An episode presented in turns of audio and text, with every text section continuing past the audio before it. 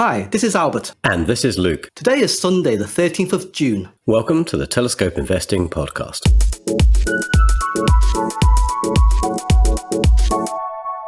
This week, we thought we'd take a look back at our investing diary entries from a year ago to see how some of the predictions we made played out. Alp, you and I also took a couple of actions at the time, and we used our diaries to explain our rationale. We thought it might be interesting today to see if these proved to be beneficial or if those actions actually damaged our long term results. You know, Luke, I started the investing journal as something to do while we were in the coronavirus lockdowns in Hong Kong. We couldn't go out, so I had a lot of time to spend at home home. So I thought I'd just start writing down my thoughts about investing. And it turned out that these thoughts turned into this podcast. It was your innovation. You started writing your diary around March 2020, and you showed it to me after you had a month or two of entries. I thought, what a great idea. So I started my own around June or July time. I can't take credit for this, Luke. I think I got the idea from Morgan Housel. I think in one of his articles, he suggested or recommended writing a investing journal to improve your investing process. And it's definitely improved mine. Makes me much more objective about my decision making if I have to write stuff down, almost justify it to myself and I've continued using the investing journal even though we are no longer in lockdown. I find it quite useful. When I was reading back the entries for this podcast, I kind of realized that the journal helped to clarify my thoughts about investing. It made me think and try to explain why I want to buy or sell a certain stock. I think if you can't explain it in words, you probably don't have a good reason for buying or selling that stock. And if nothing else, it just slows you down a bit from stabbing that buy or sell button. And that's quite important, I think, because it stops you from reacting and forces you to be a bit more objective with your decisions. Maybe mitigates a little bit the gamification of trading apps that's starting to happen. And I think we know which app you're referring to, Luke. But Albert, he steals from the rich and gives to the poor. Yeah, and we consume so much information these days that it can be overwhelming sometimes. And I think writing it down helps you digest the information and make use of it when making investing decisions. So, you know what? I think it's going to be really fascinating, particularly to go back to broadly this time last year, March, April, May 2020 2020 were really, really crazy times in the world and in our portfolios, being really the start of the pandemic. Yeah, when I read those journal entries now, it kind of reminded me that 2020 was not a normal year and that the stock market returns that we experienced probably won't happen again soon or ever. So let's kick it off. We've picked out really one or two diary entries each, and you're going to start us off with the 9th of March 2020, which was your start of the pandemic entry. Yes, this is actually my first entry in my investing journal. I just got stuck into it. This was about two weeks into the lockdowns in Hong Kong, and I'll just read the beginning of this entry. As of this morning, the S&P 500 index stands at 2,972, about 12.4% down from its all-time high of 3,393 just two weeks ago. It's shocking how fast the market dropped back then. I think by the time it reached the bottom, the S&P had dropped 32% in one month. That must have been extremely scary for a lot of investors, and I'm not surprised that people were just rushing to get out. I think most investors, especially the ones who hung on though, were surprised at the speed and the extent of the recovery. I remember back in March last year expecting doomsday but honestly, the right thing was just to stay invested and continue my strategy of buy and hold, diamond hands, as Reddit would say. And those diamond hands paid off because the market came back and it came back fast. Yeah, it came back really fast. I'd look at the chart and the S&P 500 had recovered by the beginning of August and it just kept going up. And from the 1st of January 2020 to the end of the year, the S&P had gained 16%, which is a really good year for the stock market. So go on, take us deeper into your diary entry. Let's explore your thoughts. I continued later on in the journal entry about my own situation. And I write, however, I do not have any cash reserves to invest during this market correction. It does not make sense to sell after the correction, but when the market recovers, a priority must be to build a cash position. Yeah, when I read this, it was striking to see how keen I was to invest despite the pessimism over the coronavirus. I think it helps when you've been through a number of market crashes like we have, and you realize that stock markets tend to recover, but you just don't know how long it will take, but they do recover. I guess maybe one day it really will be the end of the world and you and I will be gleefully buying up stocks at discounts as things go down and down and they never do recover and the world truly does end. But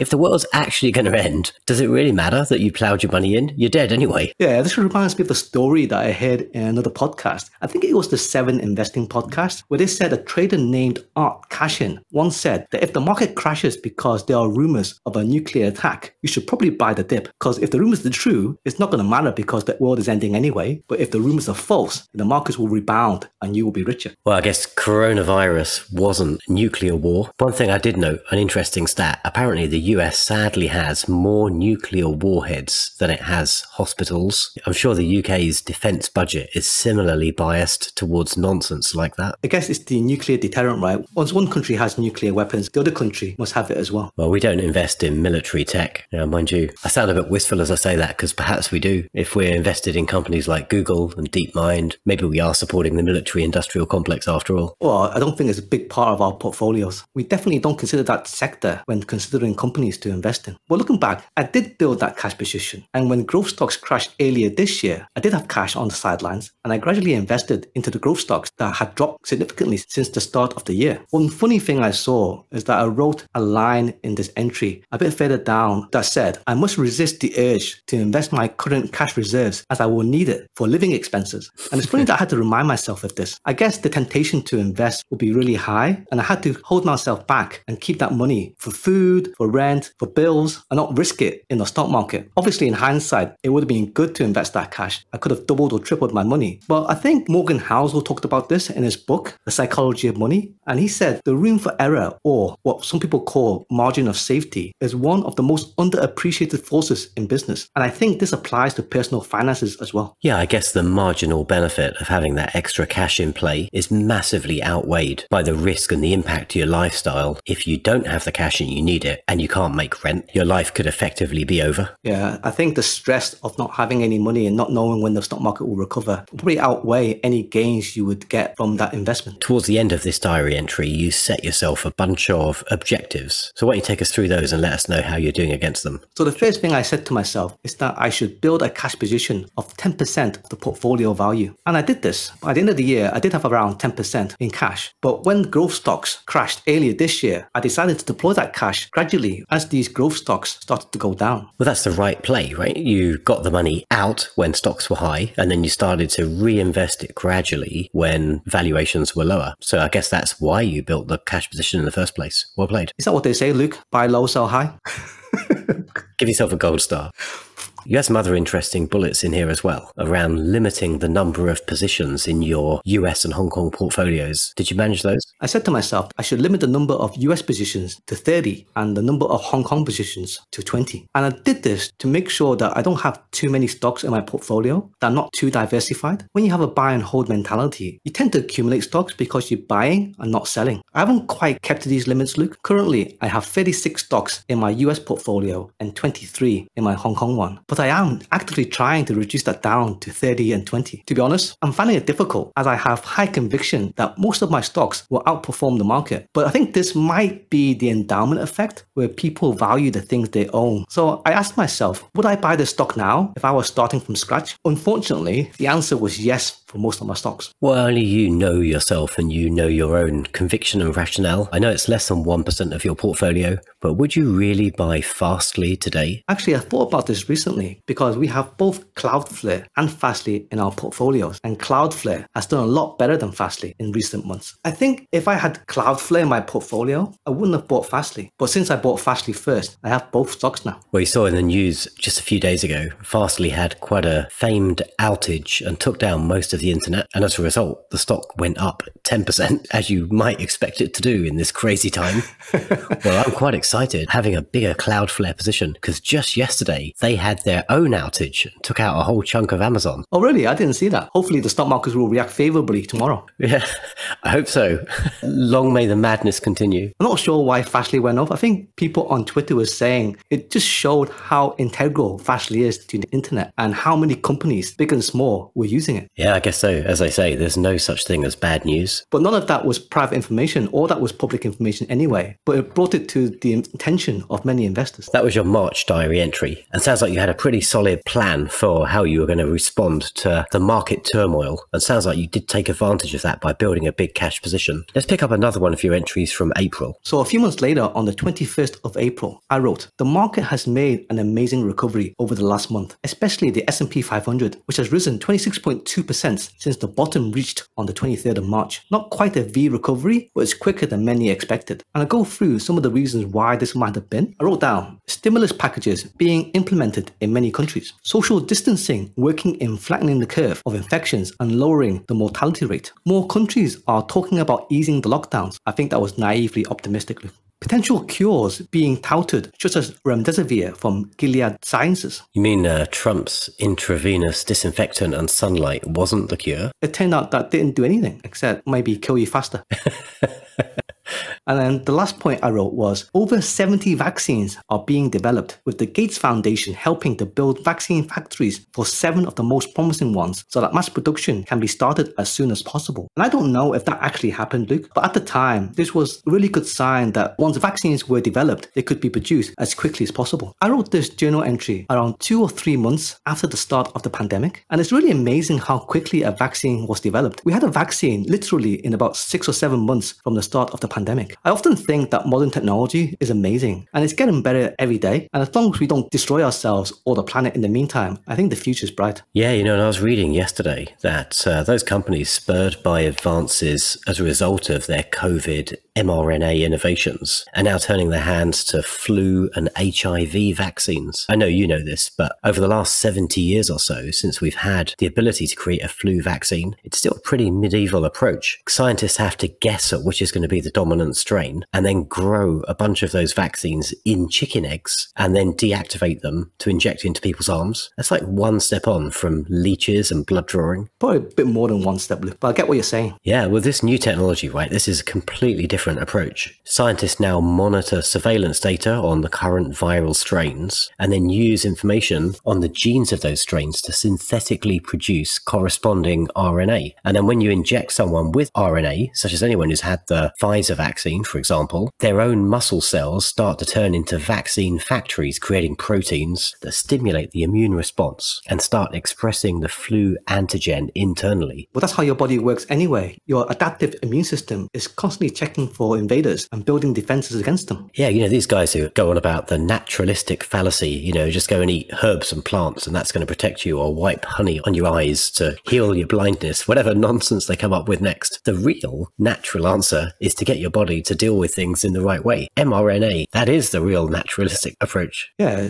you have mRNA in all of your cells. Oh, well, we're not an anti anti vaxxer podcast, but if anyone is listening, science is the future. Well, I'll carry on in the journal entry, Luke, that even though the S&P had recovered 26.2% since the bottom, it was still down around 15% from its all-time high. I noticed that my own portfolio was doing significantly better. I wrote down, my US portfolio is only down 3.6% compared to the 15.4% of the S&P 500. And I wanted to know why that was. So I looked into it. I saw that the main gainers had been Shopify, Netflix, and Amazon, which were three of my largest positions. And this was the main reason for the relative outperformance. I was just lucky in a way that three of my largest positions were stocks that benefited from the coronavirus lockdowns and the stay-at-home orders. I agree, but I don't know that that's luck. You know, you've invested in high quality companies that people need more of. That thesis has played out very well. The stock that gained the most in my portfolio was actually Zscaler. I don't think we've talked about this in the podcast, Luke, but Zscaler is a cybersecurity company. And I wrote down, I need to look into why Zscaler had gained so much. It was probably due to more workers working from home and accessing their corporate networks remotely. When I read this, I realized that there were really early signs of which industries would benefit from the lockdowns. And if you had the funds and the nerves to invest, it was likely that you could pick a lot of winners and not having cash for me was a real disadvantage. I remember someone who saying once that many investors got hurt after the tech crash of 2000 and the financial crisis of 2008 because they didn't have any cash to invest. I also had a look at some of the stocks that were the largest losers from the lockdown, and the top three or four were Stitch Fix, Zillow, TripAdvisor, and Beyond Meat, and they were down around 40 to 50%. I look at this list of big losers at that time, and many of these companies have recovered and even significantly outperformed the market since then. Companies like Zillow, Square, Disney, Mercado Libre, Tesla have been massive winners over the last year. I think this shows that it's often a mistake to hit that sell button too soon. You know, Albert, I think it's time for a mid episode promo. Whenever I get the desire to hit that buy or sell button and get twitchy to act, what I actually try and do instead is do a ton of research, figure out why I'm holding my current stocks and whether there are small actions I can take to improve my portfolio. Albert and I are really optimistic that Telescope Investing will be one of your go to sources for the companies we cover, which span a range of industries and markets, and we believe all have market beating potential. You can read more about our 2021 model portfolio at our website, telescopeinvesting.com. Or if you've got a question or a comment, you can message us on Twitter. I'm at Luke Telescope. And I'm at Albert Telescope. Well, let's wrap up your diary entry. Actually, I end this journal entry with the line With that in mind, it may be useful to think about how the world will change following the pandemic and which industries are likely to gain and which are likely to lose. Are the megatrends that Luke and I identified last year still valid? Yeah, many of those megatrends have been accelerated by the pandemic and our positions have been validated. I think that exercise a few years ago of thinking about trends turned out to be incredibly useful. We just didn't know it at the time. Well, those are my two entries, Luke. What about yours? Yeah, I've really just got one I'll dig into. And like you, I'll just pick out a few excerpts from what was a fairly long diary entry. This was from 13th of July 2020, and I titled it Increasing My Cash Position. And I suppose similar to you, I opened the diary saying, with markets at an all time high and fundamentals in serious trouble as a result of COVID 19, and in particular Trump's disastrous mishandling of the global pandemic in North America, I find myself drawn to the idea of building a larger cash position than the 10% I currently have. Yeah, the idea that the market was overvalued in July last year seems quite quaint now, considering what happened since then. Can you remember the memes about finally getting out of 2019? We thought they were the bad times. Brexit, Trump's wall, and first impeachment, like the Hong Kong protests. 2020 came along and it was like, hold my beer as COVID hit the rest of the world. Well, I hope 2021 isn't listening and decides to participate. yeah, I guess we've got halfway through 2021. It's looking pretty rosy. Who knows what the second half of the year could have in store? Indeed. I'm going to skip over some of my waffle from that time, but I'll cut to the chase. I make some predictions and I set myself some objectives and actions. I say, after some investments earlier this year in a few pandemic resistant stocks, such as DocuSign, Zoom, Mercado Libre, Teladoc, and Beyond Meat, my portfolio feels somewhat resistant to a second wave of COVID 19 infections. However, no business is safe from the second order impacts of coronavirus on the economy and on society as a whole. Those turned out to be a pretty prescient set of investments. Maybe apart from Teladoc, all those companies have done pretty great over the last year. 100% or 200% returns. It seems like I really was giving Trump a needling in this diary entry. I say Trump's relentless focus on supporting the stock market means we may be unlikely to see a significant COVID impact on markets, at least until there's confidence he'll not be re elected. The bookies have him as an underdog, but I would not write the guy off until the last vote has been counted, and perhaps not even then as some doomsayers conjecture. I think you've been proven right here. The election was uncomfortably close. And looking back in June 2021, it's not even over yet, right? There are still some MAGA supporters who believe Trump's going to be re elected into power in July. Yeah, I think he believes that he'll be reinstated into the White House in August. Well, you know, back then I had a bet with a bunch of my friends that Trump would lose. And I say in the diary, these are bets I very much look forward to winning, despite that they're probably going to be disastrous for my portfolio over the next few years while Biden sorts out the shit show and helps get America back onto a strong and stable footing. Well, you won those bets. Did you collect on them? I definitely did. Only a £100 each with a couple of friends, but it was very satisfying to collect on those. And even better, the stock market didn't crash. It actually went up. Uh, yeah, exactly. Although in my diary last year, I do make a comment that I still kind of stand behind and could be a problem. I said, there's growing talk of the regulation of big tech. Governments are increasingly feeling threatened by the control of the narrative that companies like Facebook and Alphabet hold. And under a Democrat government, there's a non zero chance they'll be required to break out and dispose of certain products, e.g., Facebook, WhatsApp, Instagram, Google Search and Android, Amazon having to dispose of their marketplace and AWS. Well, that's definitely happening, Luke. There's a lot more government oversight on these big tech companies. The case against Apple made by Epic Games over their monopoly in the App Store could be seen as a start, increased oversight. Certainly drawing attention to that part of the narrative that these companies are out of control. I'm not sure if he's sincere, but I think even Mark Zuckerberg has asked for increased government regulation. Yeah, I saw that. Interesting. Probably a wise move, but whether it's too little too late remains to be seen. I saw a line that made me laugh. You said that Amazon have infamously dodged paying their fair share of taxes for decades. Governments are beginning to crack down on this, and it's likely that the proposed 3% EU digital tax on revenues is just the start of a new wave of taxation aimed at the world's biggest corporations. Well, you must have had a crystal ball, Luke, because that is happening right now. It is. I note in Biden's tax proposals, he's trying to persuade the rest of the world to agree that companies will be taxed in the markets where they generate their revenues rather than where they're headquartered or where their IP is registered.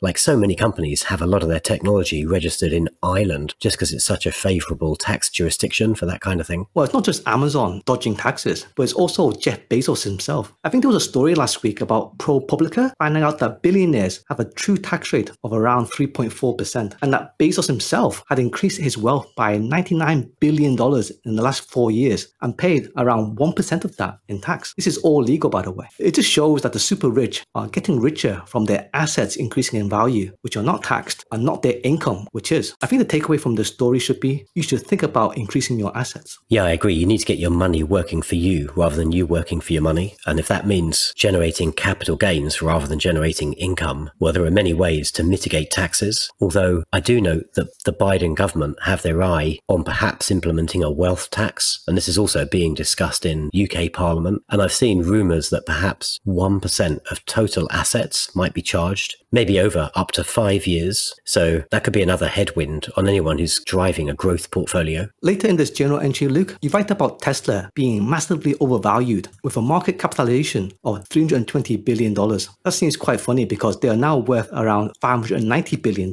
Yeah, I definitely thought that that was a crazy valuation at the time. And I set out a fairly clear rationale. I did give 100% growth a 10% chance of happening, but I definitely thought they were more likely to lose a significant chunk of value. That valuation just didn't make sense. And I gotta be honest, today's valuation makes even less sense to me. So I've reduced my Tesla position twice now since that diary entry, but I'm never going to completely sell it. I think I've got around 5% of my portfolio in Tesla. I just love this company too much to completely divest. I think everyone knows this, Luke. You mention Tesla all the time. I wrap up this diary entry talking about my own cash position, and I actually set out my rationale for three trades that I did the day after the diary entry. I had around 10% cash in my portfolio at the time of writing that diary entry, and my plan was to increase that to 20%. Unlike you, I wasn't going to take the rest of the year to get there. I just wanted to get there big bang in one go by making some adjustments that I'd been mulling over for some time. The day after the diary entry, I sold my entire Facebook position, realizing 4% cash. In the diary, I say, I've had serious misgivings about the ethics of Facebook's leadership for several years now. I do actually believe they have a significant upside from here, but there's a point at which it begins to feel like profiting from others' misery, so I think it's time for me to get off this train. The second action I set was to cut Tesla, reducing a third of my position and pulling out another 3.5% cash. I say, I completely believe in the company and its mission, but it feels like sensible risk management to reduce my exposure back to around 6%, which I'd normally consider a full position. Yeah, I think risk management is underrated, Luke. I think it goes back to the concept of room for error or margin of safety. It's about staying in the game long enough for luck to cancel itself out. Yeah, exactly. And then my third action was around Alphabet. I thought I'd sell a third of my position, realizing another 2% cash. And really, that was for no better reason than that at the time I had two different versions of Alphabet stock in my portfolio, Goog and Google, following a stock split in 2014. So I just wanted to simplify the portfolio construction. I know the answer, Luke, but what happened to these companies since then? Yeah, so I did a bit of analysis yesterday. It is quite interesting. I sold all of my Facebook stock, and from the day of sale, which was the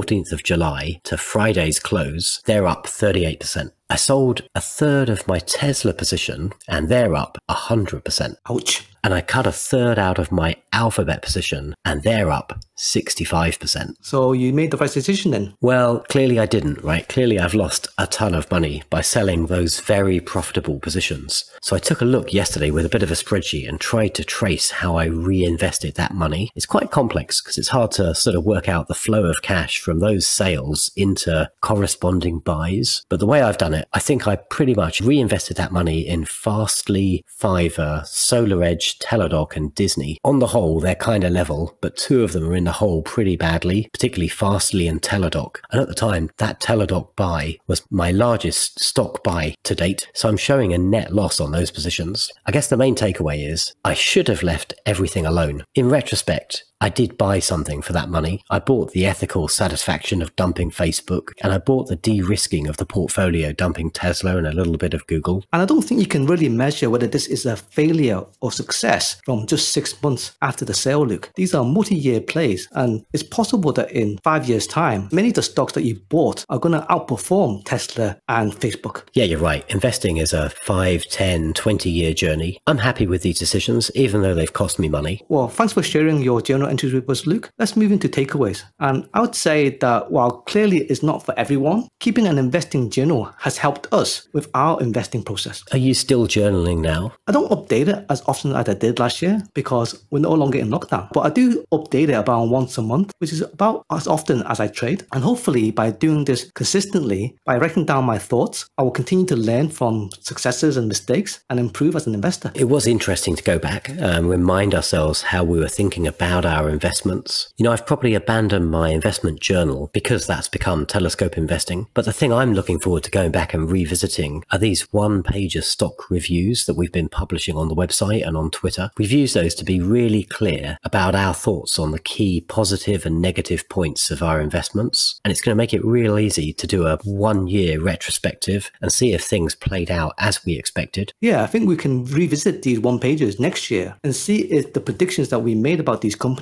actually played out. Yeah, we're building a nice library and listeners can find all of it on the Telescope Investing website. I think if you just search for the tag one pager, you'll find the lot. Maybe we've done six or seven of our model portfolio stocks now, and there's another three or four miscellaneous ones for some of the hypergrowth stocks. Yeah, it was really interesting to read our journal entries for last year, but there's still six months of this year to go. So who knows what's going to happen? I'm fingers crossed that this is a positive year and we've fully exited the gloom of the pandemic. Fingers crossed. Well, that's all for this week. Thanks for listening. If there's a future topic you'd like us to cover, you can message us on Twitter. I'm at Luke Telescope. And I'm at Albert Telescope, or you can email us at feedback at telescopeinvesting.com. If you enjoyed today's episode, you can find more content at our website, telescopeinvesting.com, where you can leave us a comment or a review. And if this is your first time tuning in, perhaps consider subscribing to the website so that you're the first to hear about new articles and episodes as they drop. Thanks, Albert. Thanks, Luke.